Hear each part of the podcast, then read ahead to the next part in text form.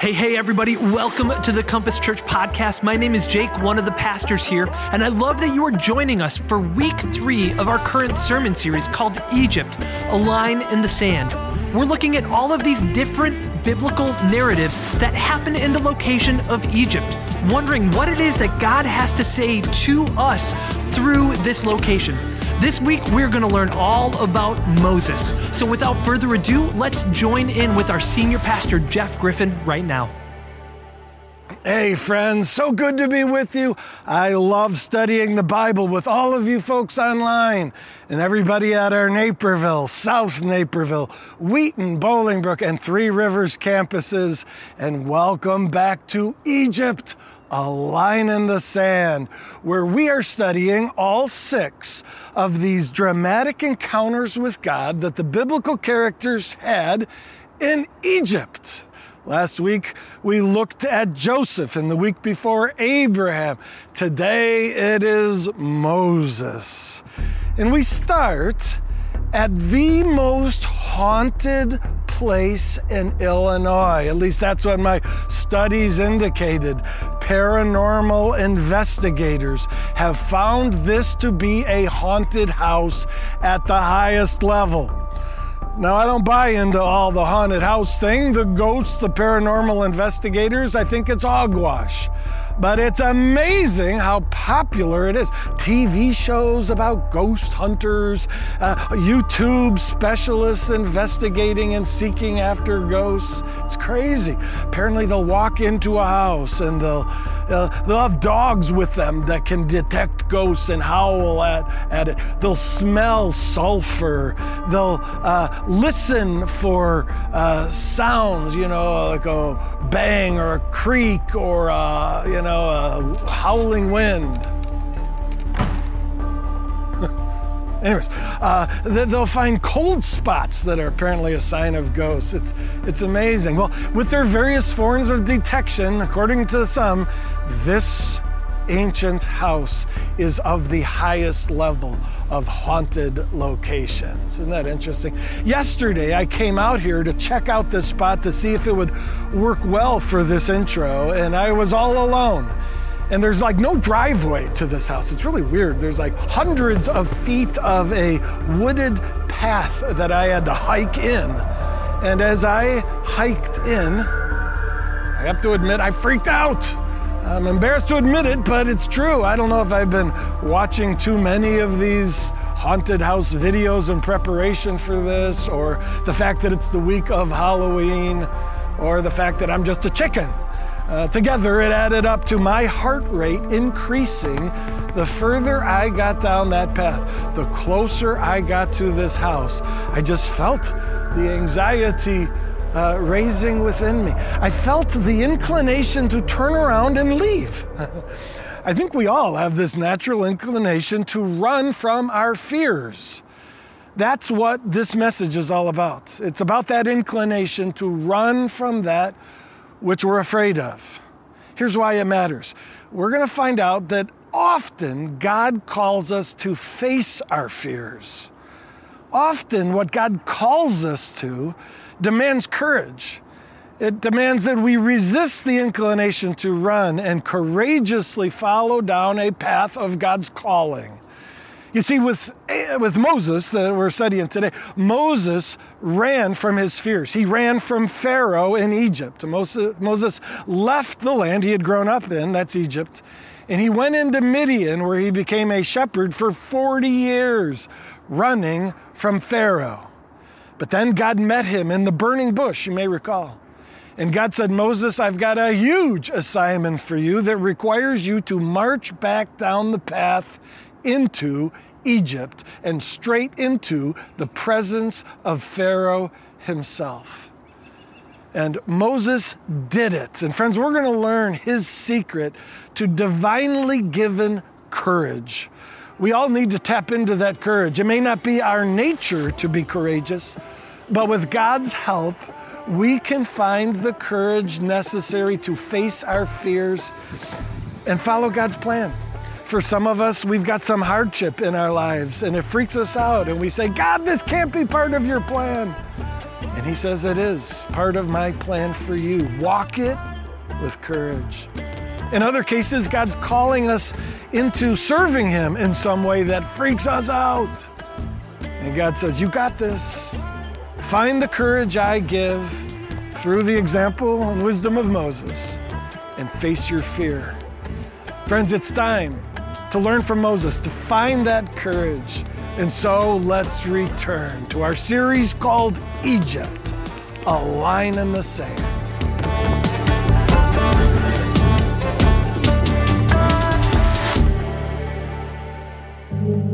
Love that you are taking the time to join us on your favorite podcast platform. But we also want you to know that there is so much more content available for you from the Compass Church.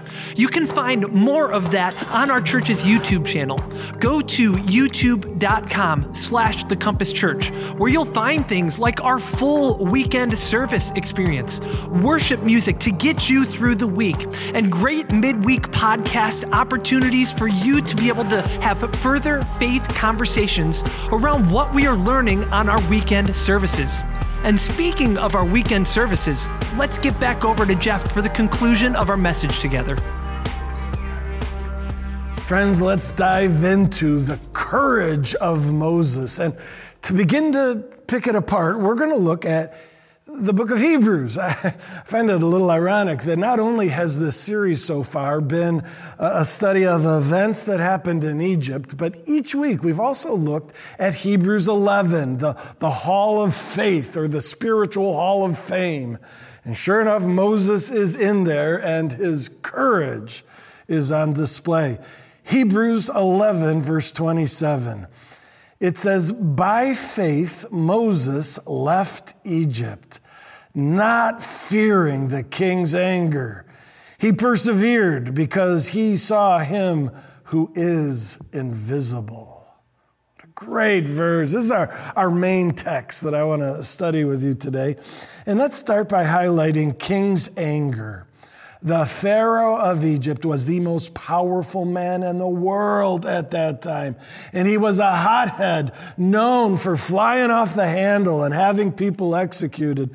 So for Moses to not fear the king's anger is remarkable. But that's what it says. In fact, I want to highlight not fearing. Uh, Moses was fearless in this dramatic moment of the Exodus. Not, not only does it say uh, not fearing, but I want to highlight persevered. It's interesting that that word, uh, the Greek word translated persevered is kartereo, kartereo, and it means he stood strong. It's this persevering in strength. And so, this picture of a fearless Moses standing and not quaking, it's beautiful. And this courage that we see here in Hebrews 11 27. And I want to go back to Exodus and see the moment of the Exodus, the leaving of Egypt, where Moses demonstrated this great courage. Just got to remind you a little bit of Moses' life before we get into the moment. Moses, though a Hebrew, was adopted by Pharaoh's daughter, grew up in Pharaoh's palace but when he was an adult, he turned in loyalty to his people, the Hebrews. In fact, he hoped to be their leader, but they rejected him. And he was in trouble with the law. And so, rejected by the Hebrews, in trouble with Pharaoh, that's when Moses fled at the age of 40 and went out into Midian, where for decades he was a shepherd in hiding. God appeared to him at the burning bush and said, Moses, I'm sending you back to Egypt, back to Pharaoh.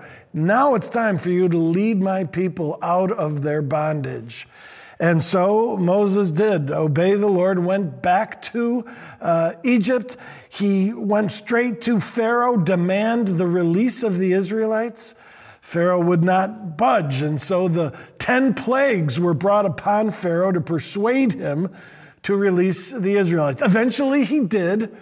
The Israelites started leaving on the great night of the 10th plague. But no sooner were they, were they leaving when Pharaoh changed his mind and said, Why am I letting them go? This is free labor. And so Pharaoh, in fury, got his army together and started chasing the Israelites. The The Israelites are now running out of Egypt, but they come to the Red Sea. This sea is a barrier that stops them, like eh, being trapped in an alley about to be mugged. As, as Pharaoh's army is bearing down on the Israelite people who have nowhere to go, it is a terrifying situation. It's the perfect nightmare. Let me read now Exodus 14:10. As Pharaoh approached, the Israelites looked up. There were the Egyptians marching after them, and they were terrified. So we're going to see that the courage of Moses stands in contrast to his people. The Israelites were terrified. The natural human reaction in a perfect nightmare like this is fear. But look at our Moses in this moment. Verse 13 Moses said to the people, Do not be afraid. Stand firm, and you will see the deliverance of the Lord. Friends, what a speech. I have to ask you to use your imagination to see the courage of Moses at this moment. Use your imagination to picture it, will you?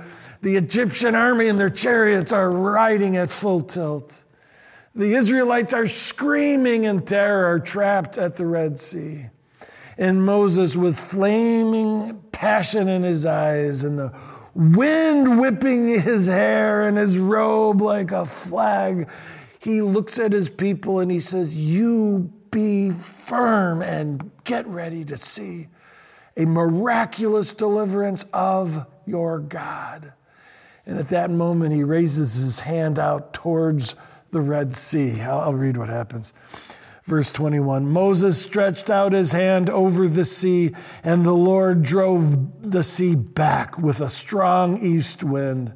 And the Israelites went through on dry ground with a wall of water on their right and on their left. Oh, man. You talk about a moment of heroic courage when the most powerful ruler in the world is bearing down on you in rage. And Moses stood up and galvanized his people with a speech that demonstrated courage at a remarkable level. How about you? Could you have done that? in that moment, had you been there, would you have been one of the Israelites screaming in fear, or like Moses, would you have your jaw clenched, saying, Prepare to see the deliverance of God? I fear that I would have been among the fearful. And so I, I, I have to beg the question Moses, how did you get so courageous? Well, first thing you got to know is he always wasn't that way. If you imagine Moses just being this kid with a natural propensity towards courage, a capacity to face fear, you're misunderstanding the biblical text because there's a miracle of transformation that occurred in Moses. The guy started out as a chicken. Friends, I'm not kidding you. The cowardice of Moses is quite impressive. In fact, God so wants us to see the natural timidity of Moses that he spends four chapters in Exodus uh, just going on and on and on with this laborious description of Moses' cowardice. I got to show you. Uh, forgive me for reading a whole bunch of verses here, but I think it's necessary to capture the essence of how terrified and scared this guy was. Uh, I'm going to go uh, starting. The, the, the, the, three, actually, four chapters that speak to his fear are three Exodus 3, 4, 5, and 6. And then the plagues start after chapter 6. So let me just work through some quotes of those four chapters, shall I? Exodus 3:11. But Moses protested to God, "Who am I to appear before Pharaoh? Who am I to lead the people of Israel out of Egypt?" At the burning bush, when Moses was called to this great task, he says, ah, Who am I? He had such an insecure view of himself. He felt unworthy and incapable of performing this leadership assignment. After saying, Who am I? God said, I will be with you. It's not just about you, Moses. I'll be by your side. But then look at in Exodus 4 1, it says, But Moses protested again. What if they won't believe me or listen to me? In other words, when I speak to the Israelites and claim uh, divine leadership, saying, God told me I'm the leader, uh, they're like, they're not going to believe me. At that point, God says, Here's a, take your staff, and I'm going to just prep a little miracle for you so that they will believe you. You'll throw your staff on the ground, it'll become a snake, and when you grab it, it'll return to a staff. There, now they'll believe you, God says. But look at verse 10, Exodus 4:10. But, but Moses pleaded with the Lord, Oh Lord, I'm not very good with words. I, I never have been. I get tongue-tied and my words get all tangled. Apparently, Moses had a terrifying fear of public speaking. And part of this deliverance assignment was going to be speaking in the courts of Pharaoh and speaking before all the Israelites. And Moses, knowing of this paranoia and this, uh, you know, inability to speak publicly, points to that as a reason he has to take a pass on the assignment. God says, Moses, who gave you a mouth? I'm the God of speaking, and I will help you. But he keeps complaining. This is chapter 4, verse 13. But Moses again pleaded, Lord, please send someone else. the humanity of Moses is just remarkable. This point, God gets angry with him and says, Come on, dude, I'm telling you to go. And he says, Fine, we'll get your brother Aaron to go with you. If you're so afraid of being alone before Pharaoh, Aaron will be by your side. But then in chapter 5, verse 22, we read this. Then Moses went back to the Lord and protested, Why did you send me? Ever since I came to Pharaoh as your spokesman, he has been even more brutal to your people. His whining here is about his first attempt to go before Pharaoh. It was a bomb. He and Aaron had gone into the palace of Pharaoh and said, Let my people go. And Pharaoh's like, You lazy bums. And Pharaoh got mad. Pharaoh demanded that the slaves produce the same amount of bricks, the quota, same amount as it had been. This time, though, they were going to stop, the Egyptians were going to stop providing the straw, which was one of the necessary components of these bricks. He said, You Israelites will now have to make the same amount of bricks, but you're going to have to gather your own straw. And so their lives got more miserable as a result of Moses' attempt to uh, do this great task. And so Moses is really discouraged because now he's failing. Well, God speaks here and says, Moses, I promise you, hang in there. Victory will come. Pharaoh will let the Israelites go. But look at verse, now we're in chapter 6, verse 12. Moses objected, Lord, my own people won't listen to me anymore. How can I expect Pharaoh to listen when I'm such a clumsy speaker? he just won't stop. He's scared. God at this point orders him I am commanding you, get back to Pharaoh, tell him to let my people go. One last time, uh, verse 30 of chapter 6. But Moses argued with the Lord, saying, I can't do it. I'm such a clumsy speaker. Why should Pharaoh listen to me? At this point, God finally says, All right, fine, fine, fine. Aaron will do all the talking. Just stand there by his side. Will you do that?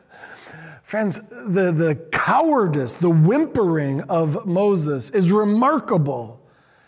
And so it begs the question how can a guy who was so prone to insecurity, fear, and anxiety demonstrate such heroic courage in the great hour of the Exodus? That's the question that I wrestle with. Now, first of all, I'm encouraged by the cowardice of Moses because it gives hope to all of us who struggle with fear. I, I know it's a abundant in our society. The anxiety and the worry and the fear is rampant, maybe like never before. And so, all of us who can identify with fear choking out the joy of life, we want to scream, How did Moses grow in this regard? Well, we need to go back to our main text, to that passage in Hebrews, because the answer is there. Do you remember? Let's turn to it now. It said in Hebrews 11 that by faith uh, Moses was not afraid. He, he remained strong because, here's the answer, because he saw him who is invisible. Because he saw him who is invisible. The answer given in Hebrews is that Moses had learned to see God. Now, that's figurative. Uh, nobody has seen God. The Bible says if anybody would literally see God in all of his glory, it'd be too much and we'd die. But what the writer of Hebrews is getting at is that Moses had a fresh encounter with God. Seeing God for Moses meant a realization of his attributes. You know, when you see somebody, you say, Oh, I know what you're like. I see what you're like, or at least what you're physically like. And as we're going to see, yes, uh, Moses saw the attributes of God, how, how great and mighty God is. But also, there's more to it. Seeing God also has to do with realizing He's right here with me. It's the greatness of God and the nearness of God, as if you will. Let, let, me actually show it to you back in Exodus. This seeing God, seeing the one who is invisible, the Hebrews uses as the explanation for his courage. It becomes evident back in those chapters where he's freaking out. God said something to Moses during his freak out that I think is really important. Exodus 6, verse 3. God said to Moses, I appeared to Abraham, to Isaac, and to Jacob as God Almighty. The almightiness of God is his attributes. Those patriarchs saw the mighty greatness, the attributes of God. But he goes on. But by my name, the Lord, I did not make myself known to them. You see, Moses had something that the patriarchs didn't. And that's God revealed his name, the Lord. Now, my Bible has the Lord in all caps, which is how the English translation translates the name of God, Yahweh. Maybe you've heard Yahweh before, sometimes called the Tetragrammaton, four Hebrew letters. Yod He Vav He. And it was the holy name of God. And it points back to when God spoke his name at the burning bush to Moses. Moses had curiously asked God, What's your name? And God surprisingly had said, I am, or Yahweh, or the Lord. He gave his name. And uh, folks, that's remarkable. You say, why is that so remarkable? Well, to understand the remarkable nature of that decision of God to reveal his name, you have to go to Egyptian tradition. Because in the Egyptian culture where Moses grew up, every important person, at least, was given a secret name that they revealed to no one except their closest family and friends. In fact, at the birth of an Egyptian child, there would be a naming ceremony where the secret name was given. And only the very closest people, just a few of them, would be there to know the secret name. And they wouldn't tell anyone. You say, well, then what did the person go by if they didn't know their secret name? They would have a nickname, sometimes called the small name. And that's what they'd go by. And they always kept their secret name, just that, a secret. In fact, it was believed that if someone knew your secret name, they had power over you. There's an ancient Egyptian legend that the creator god Ra, his name was Ra, got bit by a snake, and the goddess of healing, Isis, Isis came to Ra and said, I'll heal your snake bite if you'll tell me your name. And he's like, No, you can't know my name. You're not close enough to me to have that privilege. And she said, Okay, then deal with your pain. Finally, he gave in and confessed his name, and that gave power to Isis. Well, that just illustrates how important the name was in the Egyptian culture. And so when Moses asks, So, you who's speaking to me from the burning bush, would you tell me your name? He's saying, How close are we? Am I invited into that inner circle of those who know your name? And God said, You know what, Moses? You are. And when God shared his name to Moses, he was saying to Moses, Buddy, we are so tight relationally. And Moses at that moment was starting to know God, not only his attributes, not only could Moses fill out a theology test indicating what God is like, but he saw God near him, close to him. The two words that come to mind are might and tight. To really see God means that you know his might, his attributes, what he's like, and you're also tight with him. You're in the inner circle with God. He's one of your best friends, if not the best friend. And when you see God, both in knowing what He's like and connecting with Him in a tight relationship, friends, that brings courage, immense courage. That was the game changer for Moses. It was this seeing of God, His nearness, His greatness, that gave him in the crucial hour the courage that he needed. And I will tell you that that is our secret to courage as well.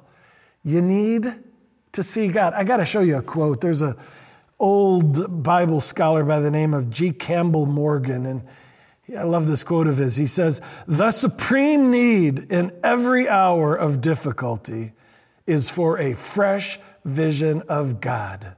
Seeing him, all else takes on proper perspective." Isn't that fantastic? The supreme need in every hour of difficulty is a fresh vision of God. In your hour of difficulty where you're trembling, you need to see God. Some would say, I have a lot of fear regarding finances. I need a good advisor. Well, maybe, but the supreme need is to see God. Some would say, Oh, I've got marriage problems and I'm scared to death. I need a better understanding of my spouse. Okay, that's great, but it's not the supreme need. It's to know God. So some would say, I'm freaking out with my kids. You know, I, I don't understand why my parenting connects with them. I, I need to understand myself. No, maybe, well, maybe, but the supreme need is to know God. You say, I'm just freaked out by life and I'm in the cloud of confusion and fear. You need to see God. Friends, I believe it to the core of my being that while understanding self is helpful and understanding the problem is helpful and understanding steps that help is helpful, but the supreme need is to see God when the reality of God, His attributes, His love, His power, and when the nearness of God, the tight relationship with Him, we Christians are invited to enjoy. When we see God near and great, it will give a courage that nothing else can give. I'll, I'll give you an example. Uh, I was a youth pastor a long time ago, admittedly. But it happened when I was a junior in college. I was invited to lead this youth group, uh, be a youth pastor. And the fact that I said yes to that is one of the most courageous decisions in my life. And you may not see it that way, but I should explain to you that high school terrified me. I hated high school. I vowed I would never enter a high school again in my life. And I hated high school because of fear. I have a propensity towards anxiety and worry and the social pressures of high school and all the academic stresses. Everything just led to me being so anxious that I was miserable most of the time. And when I graduated, I said, I'm never going back. Here, two years later, I'm invited to devote my focus to ministering to high school students. And I said, let me at them. Started walking back into high schools. You may say, yeah, but this time you were a graduate, you weren't one of them. That's true. That's not the reason for my courage. Some would say, well, you just matured a couple years. Hopefully that's true. It's not the reason for my courage. The reason for my courage is that I saw God. Prior to those days of my life, the Lord had been a notion in my head, but a distant notion, one that I did not connect with. But in those first two years of college, I had seen God, not with my eyes, but His presence had invaded my life. His attributes, what He's like, had become brilliantly beautiful to me for the very first time. I, I felt this tight relationship with him, like Moses saying, Hey, can I know your name? I felt like God had spoken to me. Jeff, you know my name. And with this invasion of the beauty and presence of God in my life, a courage arose that I had never known before. And what was true of me in college is true of me today. When I start to fear, what I need is to see God. Friends, in the days ahead, may we see God like we've never seen him before. Will you pray with me?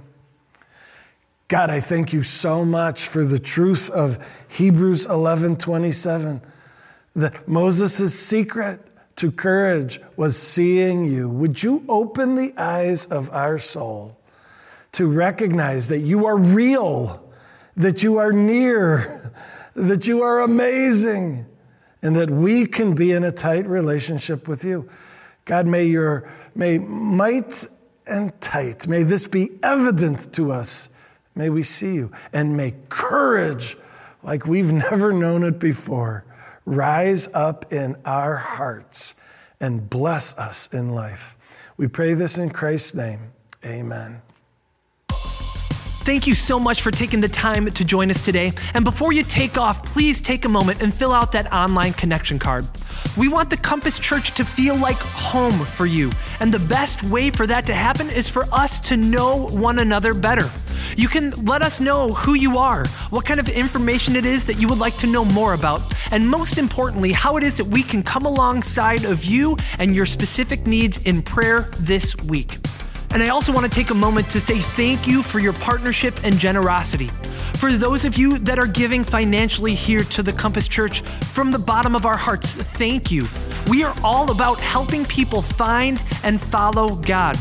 We want more and more people to continue to hear the good news of Jesus, and your financial partnership plays a huge role in making that possible. If you're interested in joining us, whether for the first time or the hundredth time, you can always go to thecompass.net slash give, and we would be honored to continue partnering with you in the future. With all of that said, looking forward already to the next time we are here together and continuing our sermon series, Egypt, A Line in the Sand, here at the Compass Church.